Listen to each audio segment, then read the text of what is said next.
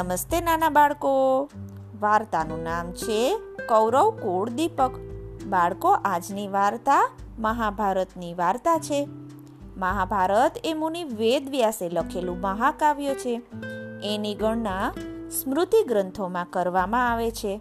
મહાભારત ભારતીય સંસ્કૃતિની સૌથી પ્રસિદ્ધ કથા છે. હિન્દુ ધર્મના બે મહાન ગ્રંથો છે, રામાયણ અને મહાભારત.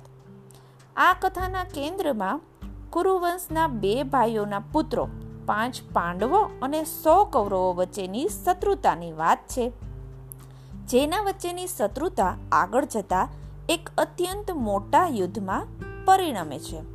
યુદ્ધમાં ભગવાન વિષ્ણુનો આઠમો અવતાર ભગવાન શ્રી કૃષ્ણ પાંડવોના પક્ષમાં અર્જુનના સારથી બને છે. જે દરમિયાન તે અર્જુનને ઉપદેશ આપે છે. આ ઉપદેશ મહાભારતના એક ખંડમાં કહેલો છે, જે ભગવદ્ ગીતા તરીકે પ્રસિદ્ધ છે. ભગવાને ગાયેલું ગીત. મહર્ષિ વેદવ્યાસના પ્રિય શિષ્યો વૈશંપાયન દ્વારા જન્મેજયને આ કથા વિસ્તારપૂર્વક કહેવામાં આવી હતી. તેથી તેનું એક નામ જય સંહિતા પણ છે. તો ચાલો વાર્તા શરૂ કરીએ. હજારો વર્ષો પહેલા આપણા ભારત દેશનું નામ આર્યવર્ત હતું. આ આર્યવર્તમાં હસ્તિનાપુર નામનું એક મોટું નગર હતું.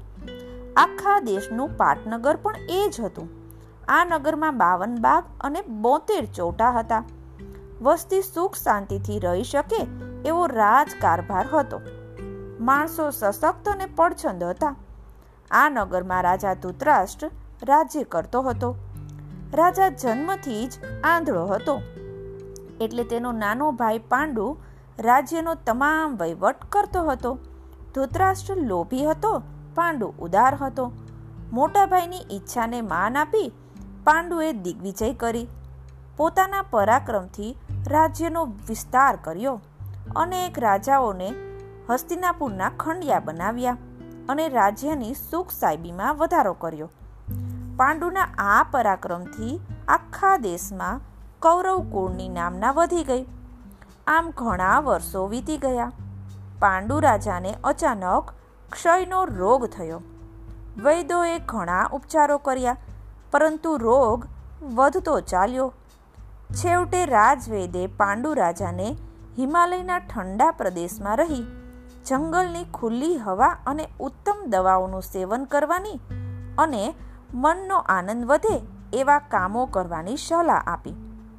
વૈદરાજની સલાહ માની પાંડુ રાજા સારા વૈદોને, પંડિત બ્રાહ્મણોને સાથે લઈ હિમાલય તરફ રવાના થયો અને આનંદથી પોતાની રાણી કુંતી અને માદ્રી સાથે રહેવા લાગ્યો.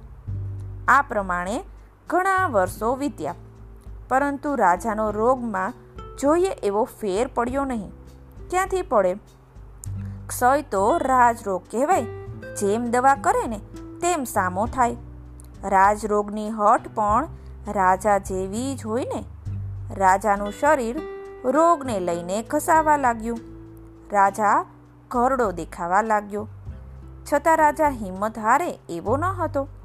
એટલે કંટાળ્યા વિના ઉપચારો ચાલુ રાખ્યા. એ દરમિયાન ધૃતરાષ્ટ્ર રાજાને ત્યાં એક અદ્ભુત અને વિચિત્ર બનાવ બન્યો. રાજાની રાણી ગાંધારીએ એક સાથે સો પુત્રને જન્મ આપ્યો. તમે કહેશો કે સો પુત્ર જન્મ્યા, એ કાંઈ સાચી વાત છે?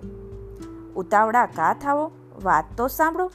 વાત એમ બની, એકવાર દુર્વાસા ઋષિ ફરતા ફરતા હસ્તિનાપુર આવી ચડ્યા અને રાજ્યના મહેમાન બન્યા. ઋષિ મહારાજ આવ્યાના સમાચાર જાણી રાજાના તો મોતિયા મરી ગયા. કારણ કે દુર્વાસા ઋષિ તો જાણે જ્વાળામુખીનો અવતાર. કોપે ને તો બાળીને ભસ્મ કરે. એટલું જ નહીં, પણ સાત પેઢીનું નખોદ કાઢી નાખે અને રીઝેને તો એકોતેર પેઢીને તારી નાખે. પણ એમને રીઝવા એ કાંઈ રમત વાત ન હતી. એ તો લોઢાના ચણા ચાવવા જેવું કઠણ કામ હતું. હવે શું થાય? રાજાને તો સાપે છછુંદર ગળ્યા જેવી વાત થઈ ગઈ. છતાં રાજા ધીરજવાળો અને શાણો હતો ને ગાંધારી મહાસતી હતી. બેમાંથી કોઈ પાછું પડે એમ ન હતું. રાજા રાણી તો તન મનથી ઋષિની સેવા ચાકરી કરવા લાગ્યા. મહેમાન સવારે વહેલા ઉઠે, ત્યારથી છેક મોડી રાત્રે સૂવે, ત્યાં સુધી ખડે પગે તેમની આજ્ઞા પાડવા માંડ્યા. રાજા રાણીની આવી સેવા ચાકરીથી દુર્વાસા ઘણા જ પ્રસન્ન થયા. જતી વખતે બોલ્યા, સતી ગાંધારી, માગ માગ, માગે ને તે આપું. કોઈ દિવસ ન થાવ ને એટલો ખુશ તમારી પરણાગતથી થયો છું. માટે માગી લે, તારે જે માગવું હોય તે. રાજા રાણીના નસીબમાં સંતાન નથી. એમ રાજ્યના મોટા જોશી મહારાજે કહેલું એટલે આ અવસરનો લાભ લઈ રાણીને પુત્ર માગવાની ઈચ્છા થઈ. વળી માગવા ત્યારે એક બે છોકરા શું કામ માગવા? રાણીએ હાથ જોડીને કહ્યું, મહારાજ, આપ ખરેખર અમારા પર રીજ્યા હો ને, તો સો પુત્રોની માતા થાવ એવો આશીર્વાદ આપો. તથાસ્તુ, કહી દુર્વાસા ઋષિ તો ચાલ્યા ગયા. આ વાતને વર્ષો થયા. રાણી સગર્ભા થઈ અને જતે દિવસે એણે સો પુત્રોને બદલે નારંગીના આકારના માંસના લોચાને જન્મ આપ્યો. રાજા રાણી તો વિચારમાં પડ્યા, આ શું છે? તેમણે તો રૂપાળા સો દીકરાની આશા રાખેલી. શું ઋષિનું વરદાન એળે ગયું. આ થયું શું? રાજા તો મૂંઝાયા. ને પોતાની મૂંઝવણનો ઉકેલ કરવા પ્રધાનજીને બોલાવ્યા. પ્રધાન સંજય બહુ ચતુર હતા. તેમણે તો તરત જ ફોડ કાઢ્યો. મહામુનિ નારદને બોલાવો, એટલે એમની સલાહ લઈએ. નારદજી ત્રણેય લોકમાં ફરે છે, એટલે આવું કોઈ જગ્યાએ તો જોયું જ હશે ને? ગાંધારીને પણ આ વાત ગળે ઉતરી ગઈ. રાજા રાણીએ નારદનું સ્મરણ કર્યું. થોડી વારમાં તો નારદજી વીણા સાથે નારાયણ નારાયણ ગાતા આકાશમાંથી ઉતર્યા. તમે કહેશો, આમ તે કંઈ બનતું હશે? સ્મરણ કરતા નારદજી ક્યાંથી આવે? અને આવે તો પણ આકાશમાંથી કેવી રીતે ઉતરે? આ તો પહેલાના જમાનાની વાત છે. જૂના વખતની વાત કહું છું. એટલે ઘણાને તો ગપ લાગે. પરંતુ નવા જમાનામાં રેડિયો, ટ્રાન્સમીટર, વાયરલેસ સંદેશા, વિમાનો, એ વાતને ગપ કહો જોઈએ. તમે જંગલીમાં જ ખપો ને? એમ મારી આ વાત પણ એટલી જ સાચી છે. નારદજી માથે ઊભી ચોટલી રાખતા, વીણા ધારણ કરતા અને પાવન પાવડી પહેરતા. એ વાત તો સાચી લાગે છે. કારણ કે પુરાણોમાં લખ્યું છે. હવે ઊભી ચોટલી એ નારદજીનું એરિયલ, એટલે કે સિગ્નલ, જ્યાં જાય ત્યાં સાથે ને સાથે. એટલે ગમે ત્યાંથી સંદેશો ઝીલી શકતા. વીણા એ ખાલી વીણા નહીં, પરંતુ ટ્રાન્સમીટર હતું.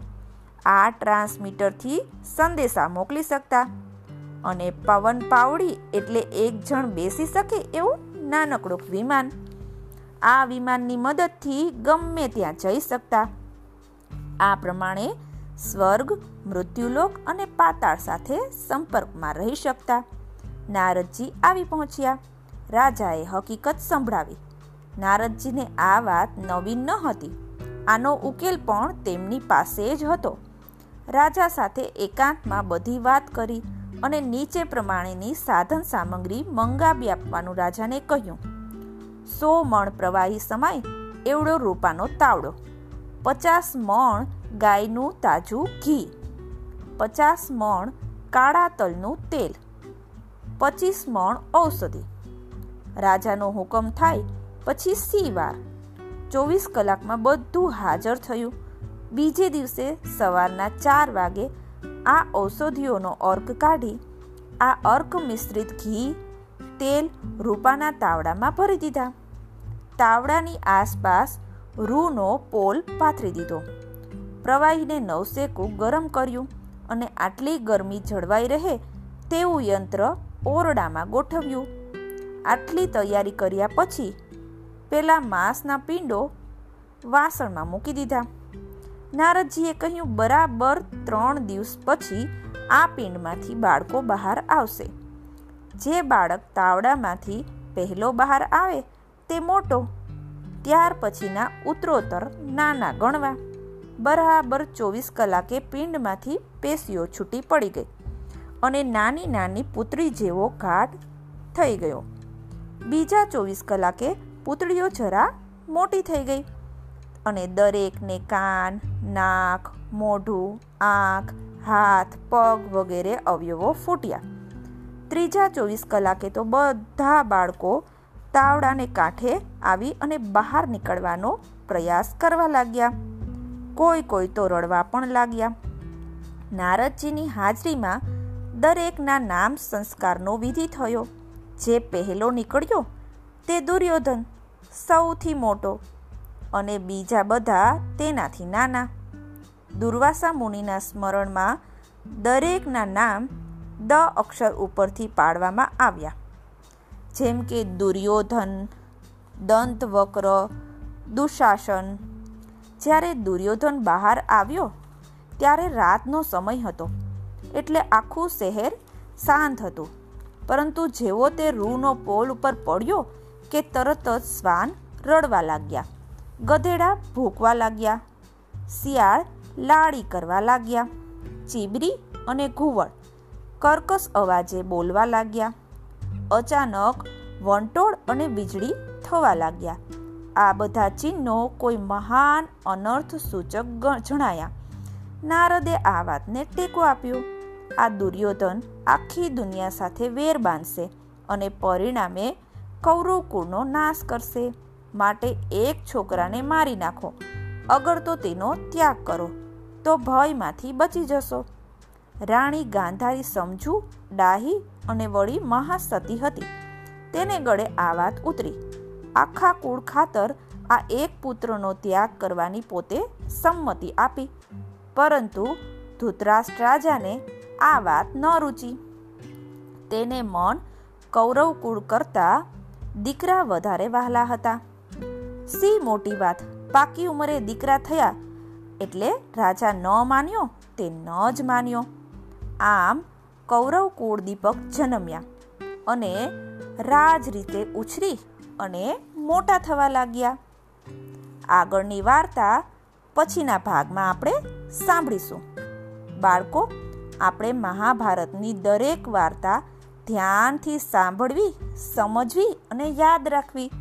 કારણ કે મહાભારત, રામાયણ, શ્રીમદ ભગવદ્ ગીતા એ જ આપણી સંસ્કૃતિ છે. માટે વાર્તા વારંવાર જરૂરથી સાંભળજો અને યાદ પણ રાખજો. જય શ્રી કૃષ્ણ.